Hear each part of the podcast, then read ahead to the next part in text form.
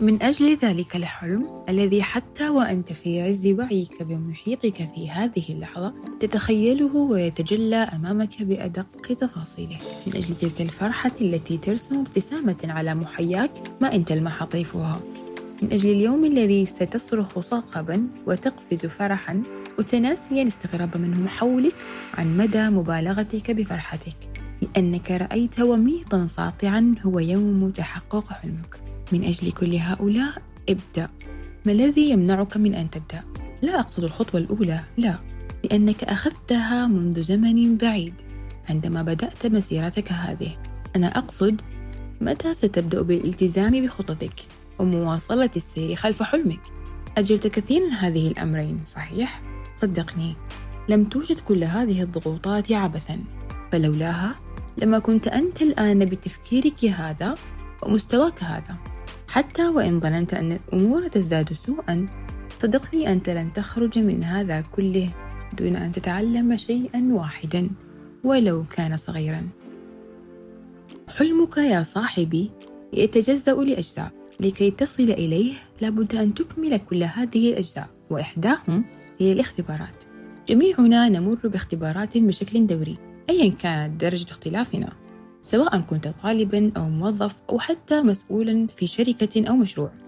نعم، فلو أنت طالب فامتحانك لتجتاز وتنتقل للمرحلة الدراسية التالية، ولو كنت موظفاً فامتحانك سيكون لتترقى بمرتبة أعلى، وحتى لو كنت مدير مشروع فأنت ستواجه مواقف ستكون بمثابة اختبارات لك لتتمكن من إنجاح مشروعك.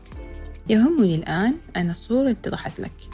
إنه في كل مرحلة ستواجه اختباراً يليق بمقامك، والنقطة هنا أنه عليك أن تبدأ بالتعرف على طريقة مناسبة للتأقلم وتخطي الاختبارات التي ستقع في طريقك. من خبرتي المتواضعة جداً سأخبرك بنقاط بسيطة تساعدك على ذلك، ولكن قبل كل شيء أريدك أن تغمض عينيك وترى نفسك في المكان الذي تسعى إليه. هيا اغمض عينيك. بكل ثقة أقولها لك، ستصل إلى هذا المكان يوما، فقط اجتهد واسعى. والآن ركز معي.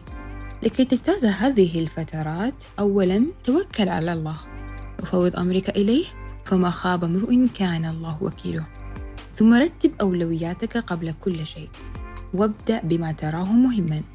حدد لنفسك وقتا لإنجاز مهامك حسب الأولوية التي وضعتها، وابعد نفسك عن أي ملهيات في ذلك الوقت. نعم، يمكنك بعدها مكافأة نفسك بشيء يسعدك ويحفزك على الاستمرار. تالياً، قسم مهامك إلى أجزاء ليسهل عليك إتمامها في الوقت المطلوب دون أي ضغط عليك. ثم أحط نفسك بما يشعلون وقود حماسك للإنجاز. أطلب المساعدة إذا احتجت لها. أيضاً اعتني بصحتك جيداً ليكون جسمك على استعداد لاستقبال المهام، ويتجدد نشاط عقلك لفهم ما تقوم به. وأخيراً تذكر أن عليك السعي فقط، والنتيجة بيد الله، فلا تراهب وترهق نفسك وتشغلها بأسئلة قد تزيد من توترك. اسعى ودع الأمور بيد مدبرها، وتذكر أنت تصنع مستقبلك الآن. فانظر إلى حالك، هل سيوصلك إلى المستقبل الذي تطمح له؟ أم أنك بحاجة لتعيد تدريب نفسك وتأخذ حلمك بجدية أكثر؟